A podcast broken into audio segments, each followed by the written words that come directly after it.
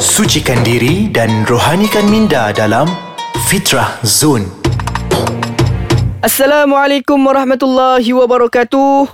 Dan selamat Hari Raya Aidil Fitri kepada sidang pendengar setia rancangan Fitrah Zone menerusi podcast Ais Kacang. Sekali lagi bersama dengan saya Dain Lukman, tuan-tuan dan puan Mudah-mudahan pada hari ini, di Hari Raya ini, kita mampu mendapat sedikit ilmu kita dah dapat tadi makan juadah-juadah uh, hari raya ni macam-macam dengan lemangnya, dengan ketupatnya, dengan kuih sampritnya, dengan dodol dan sebagainya. Kita pada hari ini kita dengarlah sedikit jamahan uh, di dalam untuk rohani kita pula. InsyaAllah. Jadi tuan-tuan dan perempuan, pada kali ini kita nak berbincangkan tentang di antara perkara-perkara yang perlu kita lakukan selepas habisnya Ramadan. Maksudnya dah masuk air raya ni apa yang perlu kita lakukan setelah apa yang kita pelajari di dalam madrasah tarbiyah Ramadan yang lalu. Okey tuan-tuan dan puan Yang pertama sekali, jangan lupa untuk puasa sunat 6 Syawal. Ah, puasa sunat 6 ataupun orang panggil puasa 6. Ah, jangan lupa untuk lakukannya sebab ini di antara sunat ataupun di antara perkara amal ibadah yang dilakukan oleh baginda SAW yang Nabi tak pernah tinggal sepanjang hidup Nabi. Ha, tu dia puasa 6 Syawal. Jadi tuan-tuan dan puan bila mana dalam puasa 6 Syawal ni ada pula persoalan. Ah, ni selalunya yang diajukan ni daripada orang kata apa golongan-golongan wanita lah. Ah, bila mana dia orang ni datang waktu bulan bulan puasa ni dua orang ada tempoh-tempoh dia orang tak boleh berpuasa dia orang terpaksa bercuti. Persoalannya ustaz adakah kita perlu uh, nak gantikan puasa yang kita tinggal dalam bulan puasa ataupun kita puasa enam dulu? Okey baik. Ulama ada beberapa pandangan. Pandangan yang pertama ada ulama katakan tidak ada masalah. Ini juga merupakan di antara pandangan Imam Asy-Syafi'i sendiri mengatakan bahawa tidak ada masalah sekiranya kita nak satukan uh, niat puasa kita Maksud dari situ kita satukan niat puasa ganti sekali dengan puasa sunat 6 Syawal kita. Ha boleh kita gantikan ataupun kita gabungkan sekali. Ha senang. Buat satu dapat dua. Ha buat satu puasa dapat dua sekali niat. Ha puasa yang ganti sekali dengan puasa puasa 6 Syawal puasa sunat kita. Baik, itu yang pertama. Pandangan yang kedua, ada ulama mengatakan bahawa lebih baik kita lakukan puasa sunat enam syawal terlebih dahulu. Sebab apa? Sebab belum tentu kita sempat untuk tamatkan enam syawal. Sedangkan ini di antara yang dituntut oleh baginda SAW bila mana datang bulan syawal untuk jangan tinggalkan puasa sunat enam syawal. Itu yang yang kedua. Itu pandangan yang kedua. Dan yang ketiganya, lakukanlah puasa ganti terlebih dahulu. Sebab apa? Puasa ganti adalah hutang kita dengan Allah SWT. Sebab ianya wajib.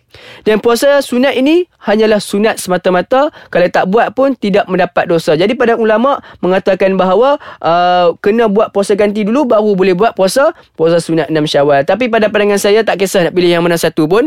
Tetapi saya elok-elok kita ambil lah pandangan daripada mazhab kita Imam Ash-Syafi'i. Kita gabungkan sekali kedua-dua niat. Gabungkanlah niat puasa ganti dan juga puasa sunat 6 Syawal. Itu lebih mempermudahkan kita. Sebab apa? Islam ini adalah satu agama yang mudah. Dia tidak akan membebankan para umatnya. InsyaAllah. Jadi okey, itu yang pertama. Jangan lupa untuk tinggalkan puasa sunat 6 Syawal. Okey, yang kedua yang tuan-tuan dan puan bila mana dah habis Ramadan, dah masuk Syawal, dah hari ni kita bahir raya, jangan lupa untuk teruskan membaca Al-Quran. Oh, yang ni waktu mana bulan puasa habis satu juzuk, boleh khatam, boleh khatam satu Al-Quran, boleh khatam dua kali Al-Quran. Subhanallah subhanallah hebatnya dalam bulan Ramadan ni. Ha, tapi itu tak dapat sangka lah sebab kita dalam bulan Ramadan ni mudah untuk kita lakukan kebaikan. Tetapi janganlah pula bila mana kita dah masuk syawal, Allahu Akbar, habis Al-Quran tu kita tinggal balik dekat atas-atas rak. Habis tahun depan pula kita tengok berabuk dah Al-Quran tu. Nak tunggu tahun depan pula. Itu kalau tahun depan kita sempat sampai untuk dengar Ramadan. Tetapi kalau kita tak sempat sampai, habis rugi je. Sayang, kita jadikan Al-Quran itu sebagai sahabat tuan-tuan. Sebab apa? Al-Quran inilah yang akan nak jadi syafaat kita. Nak jadi pembantu kita nanti waktu mana kita dekat dalam kubur. Dan juga saat kita bertemu dengan Allah Subhanahu Wa Taala. Teruskan baca Al-Quran. Tak banyak pun tak apa. Tak boleh nak khatam satu hari uh, satu Al-Quran. Ataupun tak boleh nak habiskan satu juzuk Al-Quran satu hari pun tak apa. Pastikan kita ambil juga sekurang sekurang-kurangnya satu muka Al-Quran satu hari. Mudah-mudahan itu menjadi bekalan kita yang berterusan di dalam pelakuan kita dalam Ramadan ini, tuan-tuan dan puan-puan. Okey, baik itu yang kedua. Yang ketiga ya tuan-tuan dan puan-puan, pastikan kita jangan lupa untuk ziarah menziarahi antara saudara seislam kita.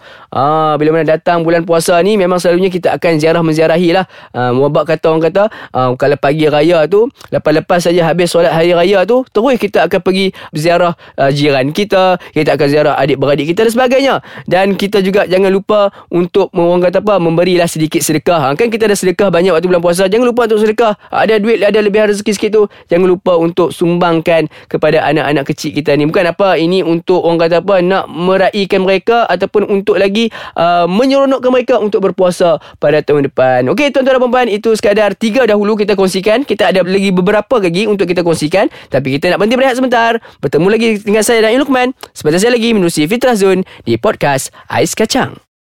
Alhamdulillah kembali bertemu dengan saya Dahi Lukman. Ha, Menerusi Fitrah Zone di Podcast Ais Kacang. Tuan-tuan dan perempuan Kali ini kita membincangkan satu topik yang cukup menarik Berkaitan dengan perkara-perkara yang perlu kita teruskan Perlu kita lakukan selepas uh, tamat saja Ramadan Setelah memasuki Hari Raya Aidilfitri Okey tuan-tuan dan perempuan Tadi sebelum mana kita berhenti berehat Kita telah kongsikan tiga perkara yang perlu kita lakukan. Yang pertamanya puasa sunat 6 syawal. Yang keduanya teruskan membaca Al-Quran. Jangan biarkan Al-Quran berabuk. Yang ketiganya ziarah menziarahi antara saudara Islam kita, saudara mara kita, adik-beradik kita, jiran tetangga kita. Jangan lupa untuk kita ziarahi dan lebih baik sekiranya kita ziarah orang-orang yang memerlukan. Mungkin dekat dalam kampung kita tu ada orang-orang yang mungkin tidak berada. Kita datang ziarah mereka sambil-sambil tu bawa sikit bekalan, bawa lah beras kampik ke ataupun bawa lah kalau kita ada stok-stok makanan hari raya yang banyak dekat rumah tu, lemang, ketupat, bawa. Bawa pergi mereka. Ini bukan apa sebab hari raya ini sebenarnya bukan hanya kita saja yang nak seronok, bahkan orang-orang orang yang tidak berkemampuan juga ingin merasakan keseronokan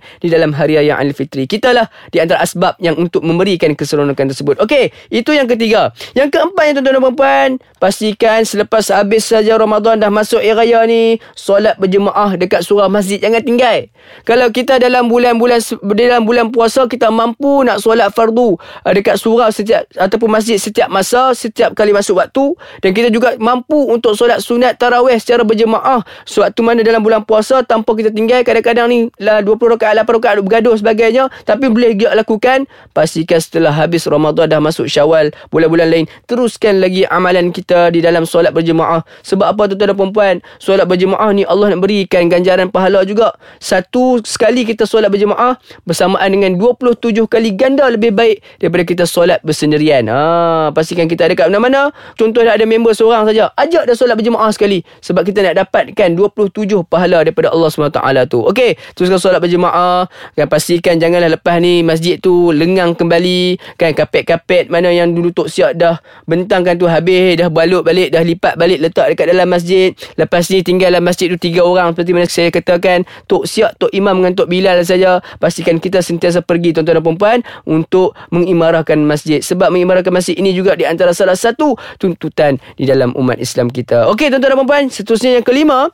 Teruskanlah juga amalan bersedekah. Jangan kita ni bersedekah bermusim. Hanya nak bersedekah pada waktu bulan Ramadan. Sebab apa? Sebab kita kejar pahala dalam bulan Ramadan semata-mata. Tetapi dalam bulan-bulan lain kita tak nak pula bersedekah. Alasannya apa? Alah, bulan Ramadan banyak pahala. Pahala berlipat kali ganda. Tapi bulan lain pahala tak berlipat kali ganda sangat. Eh, siapa kata pahala kita tak berlipat kali ganda? Bukan urusan kita nak hitung pahala dosa ni. Urusan untuk hitung pahala dosa ni hanya Allah SWT saja. Lakukan tu kebaikan. Sebab kadang-kadang tuan-tuan dan perempuan kita dalam bulan puasa tu sendiri pun kita tak tahu puasa kita ni ada cacat ataupun memang sempurna tapi kebanyakan manusia pada kita ni tak pernah dapat kesempurnaan puasa tu jadi pasti akan ada kecacatan pada puasa kita pastikan kita lakukan terus amalan-amalan ni sebab apa bila kita lakukan amalan-amalan sunat amalan-amalan sedekah sebagainya ini akan menjadi ataupun menampung uh, kecacatan kita suatu mana berpuasa dalam bulan Ramadan yang lalu. Baik itu yang kelima. Dan yang keenamnya dah habis puasa ni janganlah tak puasa langsung tuan-tuan dan puan yang keenamnya pastikan dah habis bulan puasa dah masuk syawal dan bulan-bulan akan datang